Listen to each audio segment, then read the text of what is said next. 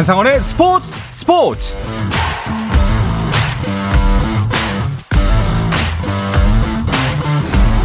스포츠가 있는 저녁 어떠신가요? 아나운서 한상원입니다. 오늘 하루 이슈들을 살펴보는 스포츠 타임라인으로 출발합니다.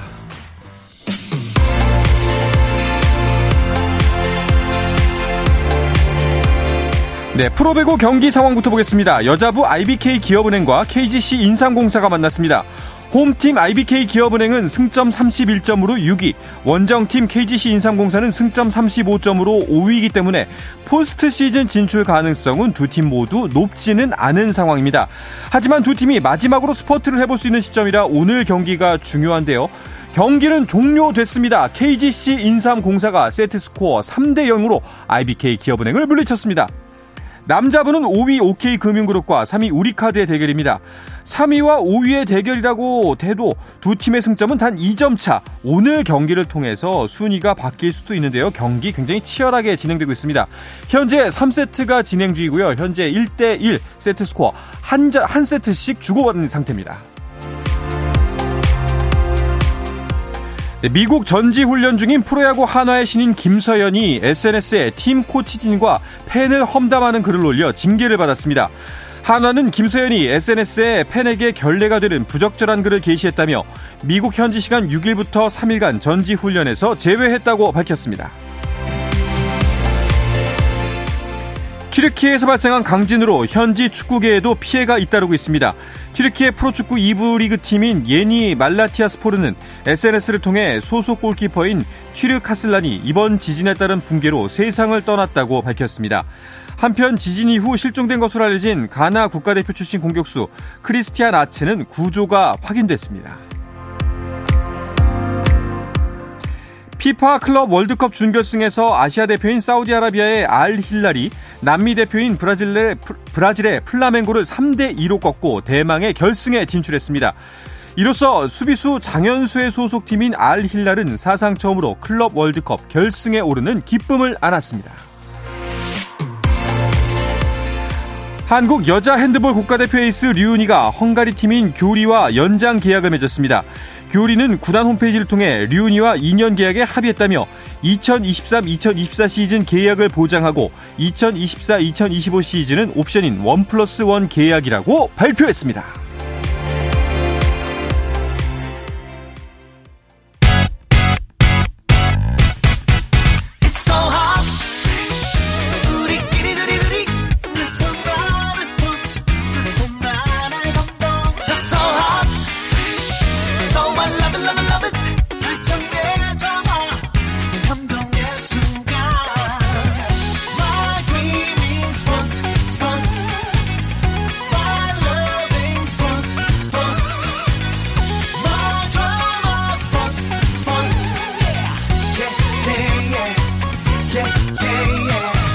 sports, spots. Shout out to them people, people, people, people, people, people. people.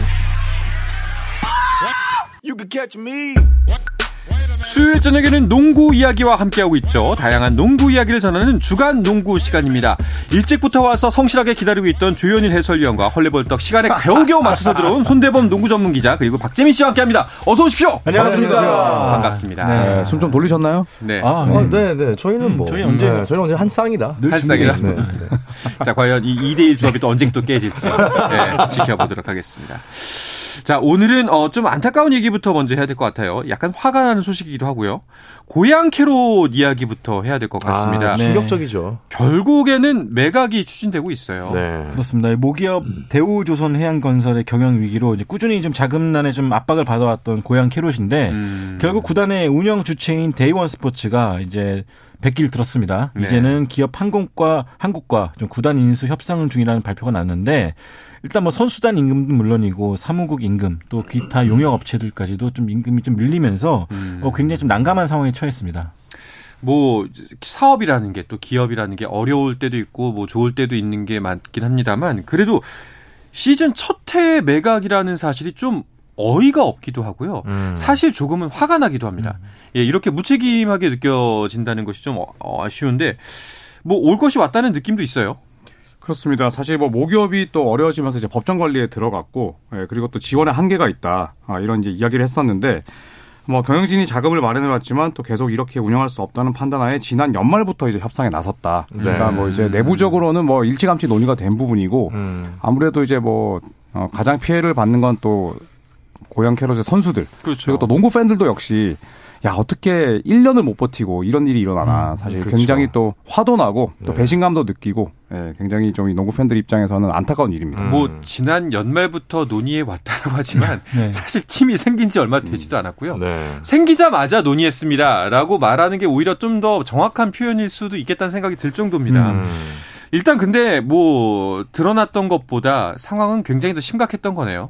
네, 그렇죠. 일단은 사실은 이제 지난 구단 창, 가을에 창단식 할 때 이제 기자회견에서도 음. 뭐 4년치 플랜이 다 갖고 있다. 그렇죠. 뭐좀 더 지켜봐달라. 뭐 그런 우려 섞인 시선에 그렇게 대답을 하면서 자신만만했던 구단인데 저 자금도 다 마련돼 있다라고 네. 얘기를 했었고요. 네. 생각보다 좀 너무 빨리 위기가 찾아오니까 좀 당황스럽기도 하고요. 음. 또 애초에 뭐 KBL 가입 과정에서도 회비 15억을 한 번에 내지 못할 정도로 네. 약간 좀 아쉬운 부분이 불안한 면이 있었는데 네. 이것들을 생각해봤을 때 과연 3월에 남은 잔액도 낼 수 있을지 음. 일단은 불투명해진 것 같습니다. 그러니까 그 시점부터 좀 많이 불안했던 것 같아요. 사실 기업이 보통 농구단을 운영한다라고 친다면은 이제 우리가 좀 이름을 대면 알만한 네로라는 이제 음. 국내 굴지의 기업들이 운영을 하는데 15억을 납부를 못했다. 음. 물론 어마어마하게 큰 돈입니다만 프로구단을 운영하는 데 있어서는 굉장히 커다란 자금이라고는 안 느껴지거든요. 그렇죠.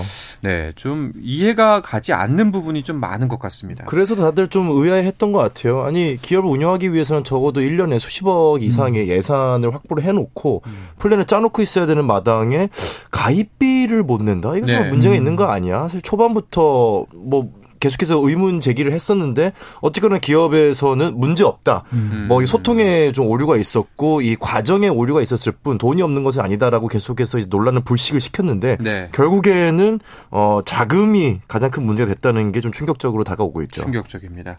근데 사실 뭐 이런 불안한 요소를 계속해서 끌고 가는 것보다는 차라리 재정이 탄탄한 팀에게 빨리 구단을 넘기는 것이 나을 수도 있다는 판단도 있어요. 네, 하지만 이게 지금 다들 불경기이고 사실 경기 네. 상황이 안 좋고 또 진작에 했다면은 그렇죠. 이루어지지 않았을까 싶기도 한데요. 지금 네. 어쨌든 나라 안팎으로 경제 상황이 어려운 상황에서 과연 적자가 불보듯 뻔한 이 농구단을 품을 수 있을 기업이 얼마나 될지 그 부분도 굉장히 좀 물론 이제 기사에는 한국과 추진 중이다라고 했지만 어, 낙관적이진 않다는 게또 음. 업계의 반응입니다. 아, 뭐 KBS가 이렇게 인수를 할 수. 인수가요. 그 조코피 TV가 혹시나 어, 조코비 네. TV가 네, 대신 정말. 그 10억 원 대신 내주는 조건으로. 네, 진짜 저희가 뭐- 정말 얼토당토하는 이야기를 거기까지 네, 가네요. 네, 라디오 생방에서 하게 될 줄은 몰랐어요. 네. 그 정도로 뭔가 음. 좀 저희는 어쨌거나 KBS 식구니까 음, 네. 그 정도로 이제 마음이 좀 쓰이는 거죠. 음. 농구 팬이자 KBS 식구로서. 마침 혹시나 행여나 우리 KBS 사장님이 이 방송 듣고 계시다면 네. 심각하게 고려해 주시기 바랍니다. 홍보도 예. 그렇죠. 전 경기 중계. 네, 아, 좋죠. 전 사원의 참여. 네, 네. 예전에 실제로 지상파 한 채널에서 음. KBL 처음 프로 출범했을 때 그렇죠. 구단을 갖고 있었던 적이 있었죠. 얘는 야구도 그랬고요. 네. 예. 자, 근데 참 뭐 지나고 나서 사후 약방문이긴 합니다만 뭐 애초에 시작을 하지 말지. 음. 예, 약간 그런 아쉬움이 있습니다. 네. 한참 승인이 또 보류가 되기도 했었는데 네. 어, 그때 조금 더 꼼꼼하게 갔어야 되는 것이 아니냐 그런 음. 의견도 나오고 있습니다. 근데 그런 것 같아요. 사실 KBL 입장에서는 승인을 보류를 했음에도 불구하고 사실 가장 피해를 받는 건 선수들이고 팬들이잖아요. 그러니까 어쨌거나 기업 입장에서는 아 낸다라고 해서 명확하게 어떤 자료를 들고 오면은 그래 일단 이 자료를 믿고 선수들이 일단 뛰어야 되니까 음. 선수들이 못 뛰게 되면 사실 뭐 워낙 파급이 크기 때문에 그런 부분에서 사실은 알면서도 속아준 부분이 없잖아 있기 때문에 또참 애매한 위치인 것 같아요. 아마 뭐 설마 설마 그렇죠. 했을 것 같다는 생각이 좀 듭니다. 음. 자, 그런데 그 이제 그 가입비 15억 원 분 중에 1차분 5억 원도 이제 기한 넘겨서 제출을 했고 이제 네. 잔금 10억 원이 남아 있습니다. 네. 근데 이거 만약에 가입 잔금 못 내면 어떻게 되나요? 일단 뭐 KBL은 계속 대책을 대책을 좀 논의 중이다. 뭐 음. 지켜보고 있다는 똑같은 답변을 좀 일관하고 있는데 네. 어, 구단들 사이에서는 이제 만약 가입비 잔금 못 낸다. 음. 그럼 현재 K러시 5위가 좀 유력하고 또 네. 플레이오프 진출도 충분히 가능한 팀이기 때문에 네. 이렇게 되면 참가를 배제해야 되는 거 아니냐. 아예. 음. 네, 그러면 진짜 선수들이야말로 진짜 큰 피해자가 되는 그쵸. 건데. 그쵸. 음. 네, 아예 플레이오프에서 배제시키고 7위 팀이 나가야 되는 것이 아니냐라는 음. 전망도 나오고 있고요. 네. 더 나아가서는 네. 뭐 심지어, 심지어 그런 말도 시즌 초엔 들렸어요. 이게 해체가 된다면은 음. 선수들을 어떻게 할 것이냐. 그러니까 그런 말도 나왔었는데 저는 그런 총국은 좀 아니라나기를 네. 진심으로 바랄 뿐입니다. 아, 절대 없어야겠죠. 일단은 3월 31일이 그 가입비 잔금 10억 원을 납부하는 만 이게 참 스포츠 프로그램에서 가입비 납품 뭐 이거를 얘기하고 있다는 게 참 어 이게 아이러니하고 좀예공좀 그렇습니다 마음이. 이걸 납부하지 못한다면은 이제 3월 말이면은 6강 플레이오프가 슬 이제 즈음 진행 중일 것 같은데 네. 그러면은 진출하고도 아예 그냥 리그에서 아웃이 되는 거네요. 그렇죠. 일단 음. 그런 것도 배제할 수가 없는 게 사실은 이제 규칙을 어긴 팀이 되는 거기 때문에 음. 아마 출전을 해도 문제가 될 것 같고요. 네. 네. 참 이러지도 저러지도 못하는 상황 안타깝습니다. 가장 뭐 답답하고 속상한 거는 그 소속팀 선수들이겠죠. 음. 그 구성원들일 것 같은데 좀 힘을 내셨으면 좋겠습니다. 자, 지금 어, KBL 이야기 계속 해볼까 하는데요. 지금 경기가 현재 진행 중입니다. 어, 한국가스공사 대 LG 경기가 한창 진행 중이고요. 4쿼터 2분 30여 초가 남아있는 상황이고 96대 91로 어, LG가 5점 앞서고 있는데 방금 석점을 가스공사가 넣었어요. 그래서 96대 94 두 점 차로 추격하고 오. 있는 모양새입니다. 네. 어. 자, 이게 뭐 현재 LG가 2위 그리고 가스공사 추격을 하고 있는 모양새인데 뭐 가스공사가 아니 LG가 이기긴 합니다만 이 2위를 절대 지금 내줄 수가 없는 상황이잖아요. 어 그렇죠. 3위와도 뭐 차이가 얼마 나지 않고 또 전체적으로 지금 올 시즌 같은 경우는 상위권 팀들이 무조건 이긴다라고 보장할 수가 없거든요. 음. 심지어 KG 신성공사조차도 승리하는 경기를 보면은 가까스로 이긴 경기 많을 정도로 네. 경쟁이 치열하기 때문에 반드시 어떤 경기든 잡아야 되는 상황입니다. 그리고 이제 2위로 어, 시즌을 마치게 된다면은 플레이오프 4강 직행이잖아요. 네. 예, 또 다른 걸 치를 필요가 없으니까. 그러니까 가들 2, 3, 4위가 다들 2위 자리를 굉장히 노리고 있습니다. 특히나 어제 서울 SK가 모비스를 이기면서 2위 경쟁 더 치열해졌죠. 네, 그렇습니다. 이 모비스와 SK의 승차가 또 반경기고요. 또 창원 LG와는 각각 한 경기 반 두 경기 차이인데 사실 뭐 1위와 2위의 차이는 이제 두 팀이 챔피언 결정전 갔을 때 이제 홈코트 어드밴티지의 차이가 있고 음. 사실 2위와 나머지 팀들의 차이가 굉장히 크잖아요. 그렇죠. 네, 4강 직행이기 때문에 그리고 또 창원 LG가 지금은 이기고 있지만 또 직전 경기에서 KCC를 상대로 큰 점수차로 졌기 때문에 사실 모비스와 SK에게는 희망이 생겼습니다. 네, 음. 네, 그래서 오늘은 적어도 모비스와 SK 선수들은 한국가스공사를 응원하고 있지 않을까 싶은데 음. 현재까지 창원 LG가 아, 무려 뭐 100점에 가까운 득점을 넣으면서 지금 승리를 눈앞에 두고 있습니다. 그렇네요. 자, 그렇다면은 이 2위, 사실 1위 싸움보다도 2위 싸움이 더 재밌게 되는데 어, 뭐 이제 후보는 한 세 팀이 될 것 같습니다. 음. 현실적으로는. 자, 이 세 팀 중에 과연 어떤 팀이 2위로 올라갈지 세 분의 예상 한번 들어볼까요? 네, 저는 시즌 초반에 말씀하신 거 기억하시나요? 어, SK 저도 네. 올라갈 거라고. 아, 네. 저는 그렇게 주의 깊게 듣진 않았어요. 아, 저도 네. 기억 처음 듣는 거예요. 자신 있게 얘기했었는데. 네. 저, 저희 둘이 아마 똑같이 네. KGC, SK 이렇게 네. 이강 구도로 얘기했었던 그 정도로 두 분의 말씀에 관심 있는 정도는 아니어서 되게 신경을 쓰면서 듣진 네. 않습니다. 그리고 너무 당연하고. 네. SK의 상승세가 무섭지 않습니까? 그렇죠. 그래서 저는 2위로 SK가 되지 않을까. 음, 아. 손대범 기자는 SK 2위로 올라갈 것이다. 네, 저도 SK. 어, 어떠세요? 음. 저는 또, 또 그러셔야죠. 아 방송 재미없게 하신다고. 잘 말씀하셨네요. 네. 저는 이제 LG로 음. 한번 가보겠습니다. 네, 창원 LG가 어쨌든 감독을 바꾸자마자 너무 잘해주고 있고 또 원정에서 워낙 강한 팀이기 때문에 네. 저는 지금의 2위를 놓치지 않을 것이다. 음. 네. 알겠습니다. 자, 5위는 아까 말씀드렸던 고양 캐롯이고 6위 경쟁도 무척 치열합니다. 현재 순위도 한번 짚어주실까요? 짚어주실까요? 네, 현재 네. 1위는 KGC가 예. 차지하고 있고요. 또 2위는 LG입니다. 그리고 SK와 모비스가 또 치열하게 예, 다투고 있고 5위는 아, 마음고생이 심할 고, 어, 고양 캐롯입니다. 그리고 6위 싸움이 아주 치열한데 전주 KCC가 17승 20패로 6위를 지키고 있지만 아, 수원 KT와의 승차는 반경기 네. 그리고 7위 수원 KT를 반경기 차이로 쫓고 있는 게 어, 원주 DB입니다. 아, 그리고 오늘 경기를 펼치고 있는 가스공사는 네, 이 경기를 지게 된다면 뭐 6강 플레이오프는 점점 더 멀어질 수밖에 음, 없습니다. 그렇군요. KCC 입장에서 본다면은 이종현 선수의 부활에 기대를 걸고 있을 텐데 그렇죠. 트레이드가 된 후에 경기에 나섰나요? 네, 일단 첫 경기였던 5일 LG와의 홈 경기에서 나섰었죠. 15득 15분 동안 어 뛰면서 또 팀 승리에 기여를 했는데 사실 뭐 큰 걸 바라고 영입을 한 건 아니었습니다. 일단 음. 워낙 빅맨이 없기 때문에 뭐 적극적으로 리바운드에 가담해주고 뭐 패스해주고 수비에 가담해주고 그런 모습을 기대했던 것 같은데 어 굉장히 가벼운 몸놀림을 보이면서 또 본인도 의지를 보였고요. 사실 캐롤에서 출전 시간이 갈수록 줄다 보니까 약간은 위축될 법도 했는데 그래도 굉장히 좀 적극적으로 참여해주면서 네. 또 기대감을 보였습니다. 아마 이승현 선수가 부상에서 복귀를 한다면은 이제 두 선수의 시너지가 생기지 않을까 싶은데요. 그렇죠. 그렇죠. 네, 고려대 시절 때부터 뭐 아주 좋은 네, 영혼의 콤비라 불렸었고 그리고 또 고향 캐롯에서도 어, 한 솥밥을 먹었었죠. 음. 네, 그리고 또 이제 전주 KCC에서 다시 만나게 됐는데 사실 두 선수는 뭐 엄청나게 친합니다. 또 이승현 선수의 어, SNS를 가보면 또 이종현 선수와 와, 이 정도면 거의 뭐 친형제가 아닐까 싶을 정도로. 네, 네. 얼마 전에는 이종현 선수가 이승현 선수 집에서 이제 하룻밤 자면서 네. 네 같이 뭐 밥 먹으면서 음. 이렇게 이런저런 얘기를 했다고 하더라고요. 아, 좋네요. 네.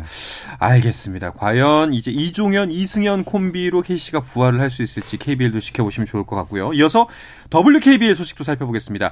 어, 지금 현재 삼성생명 대 BNK 경기가 진행 중인가요? 아니면 네. 이제 경기가 종료가 됐나요? 현재 용인에서 지금 치러지고 있는데요. 삼성생명과 BNK 경기는 4쿼터인데 삼성생명이 좀 근소하게 앞서고 있습니다. 네. 한때 10점 차까지 달아났었는데 어, BNK 썸의 또 추격도 만만치가 않고요. 하지만 또 반격하는 삼성생명이 2분 30초를 남겨 9점 차로 앞서고 있습니다. 네. 자, 그런가 하면은 여자농구에서는 우리은행이 매직 넘버를 2, 2로 줄였습니다. 이제 곧 정규리그 우승 확정이 될 것 같죠? 네, 그렇습니다. 신한은행을 상대로 2패를 떠안으면서 잠깐 위기를 겪나 싶었지만 뭐 워낙 전반기에 벌어놓은 승수가 많았고요. 현재 7경기를 남겨두고 있는데 우승 매직 넘버가 2가 됐습니다. 네. 그래서 이 다음 경기가 10일 어, 하나원 큐고요. 13일 또 BNK전인데 이 두 경기를 뭐 승리한다면 어, 일찌감치 매직 넘버 지우면서 우승을 확정할 수 있습니다. 어, 일단 뭐 빠르게 예, 또 늘 그랬듯이 왕조를 건설했을 때처럼 빠르게 매직 넘버를 지우고 어, 플레이오프를 준비하지 않을까 생각이 듭니다. 그렇군요.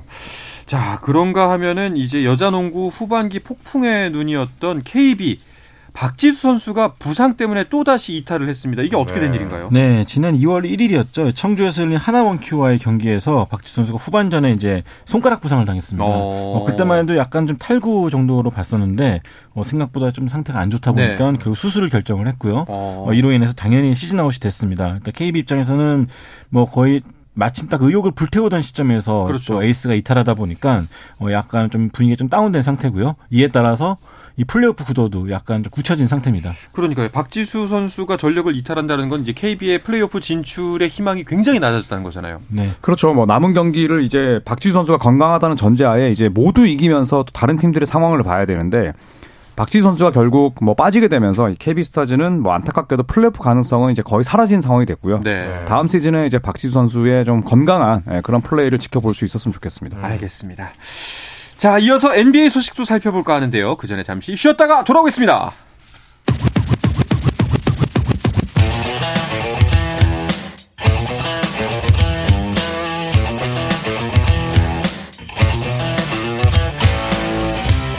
짜릿함이 살아있는 시간 한상원의 스포츠 스포츠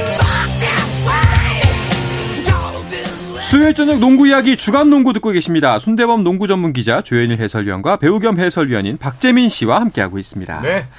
아, 오늘 어마어마한 대기록 하나가 나왔죠? 아, LA 레이커스의 르브론 제임스.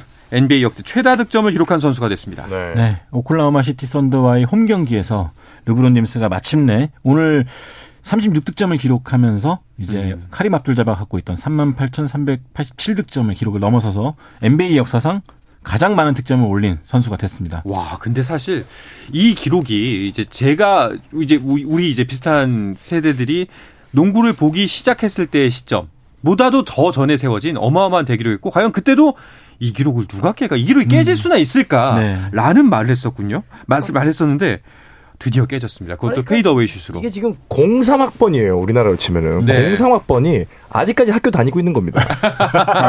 어, 어, 어. 그렇죠. 아직까지도 근데 네. 학점이 올해 불인 네. 거예요. 와, 장수생, 장수생. 장수생. 장수생. 2003년에 데뷔했으니까. 네.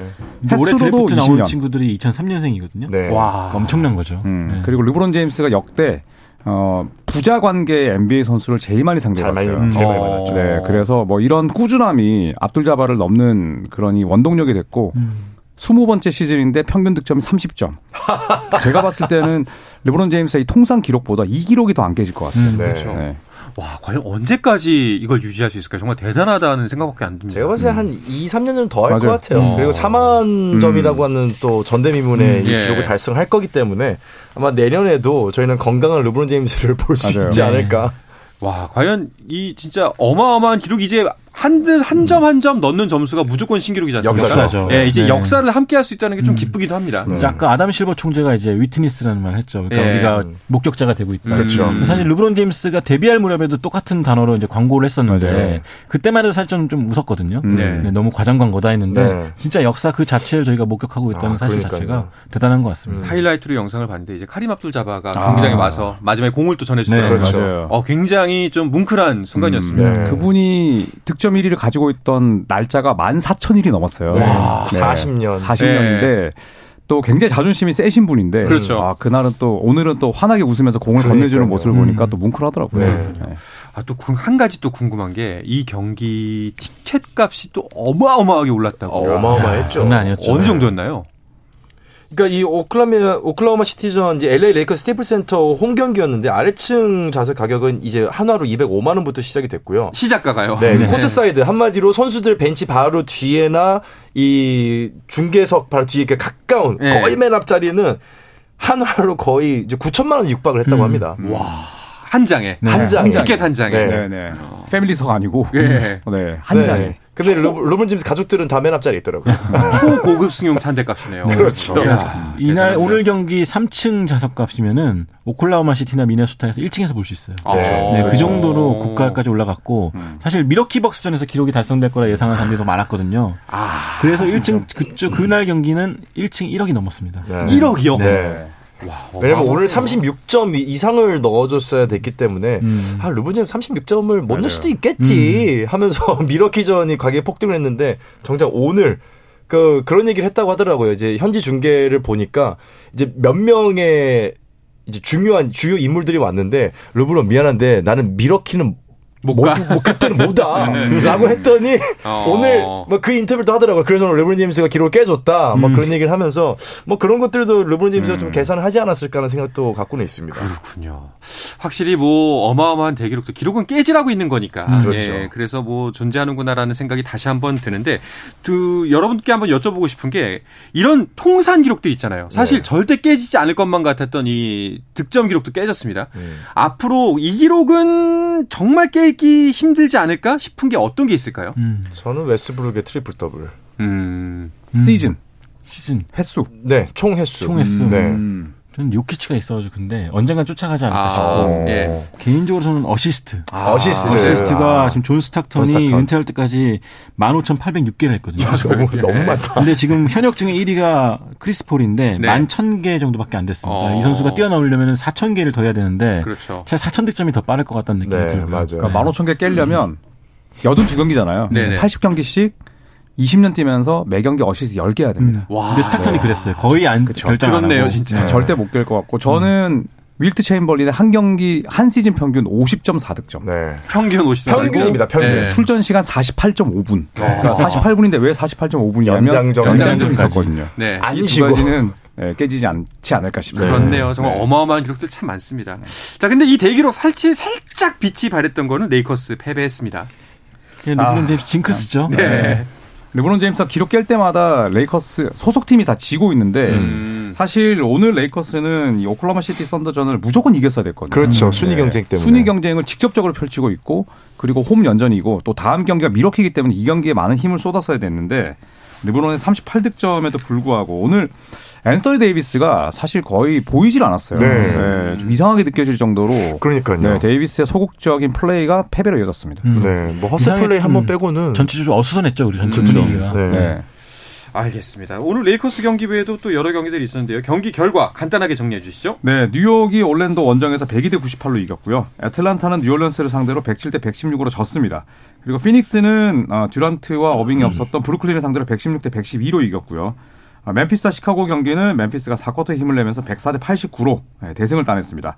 덴버 미네소타 경기는 덴버가 무려 146대 112로 이겼고 네, 마지막 레이커스 썬더 경기는 레이커스가 130대 133으로 패했습니다. 네, 또 한 가지 NBA 큰 이슈 카이리 어빙의 이적입니다. 아, 진짜 이럴 거를 왜 이제 와서? 아니, 근데 저희가 그 작년이었죠. 시즌 초에 그 유대인 관련 발언이 있을 네. 때 저희끼리 그런 얘기 했었거든요. 트레이드 보내지 않겠어? 음. 네, 그런 얘기 했었는데 시즌 중에 계속 그런 뭐 기조가 보이지 않길래 어, 거- 설마 같이 하나 했는데 역시 발언 하나로 네, 둘의 관계는 아주 깔끔하게 끝이 났죠. 음.